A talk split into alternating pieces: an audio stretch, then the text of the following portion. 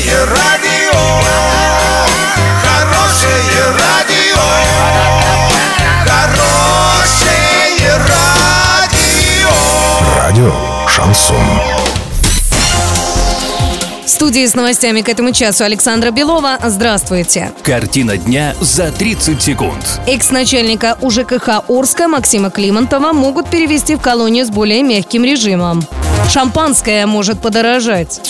Подробнее обо всем. Подробнее обо всем. Бывшего начальника УЖКХ администрации Орска Максима Климонтова могут перевести в исправительное учреждение с более мягким режимом, а затем и отпустить условно-досрочно. Напомним, Максиму Климонтову зачитали приговор 27 октября 2017 года. Согласно ему, коммунальщик был признан виновным в вымогательстве взятки в размере 200 тысяч рублей и осужден на 4 года колонии строгого режима со штрафом в 6 миллионов рублей.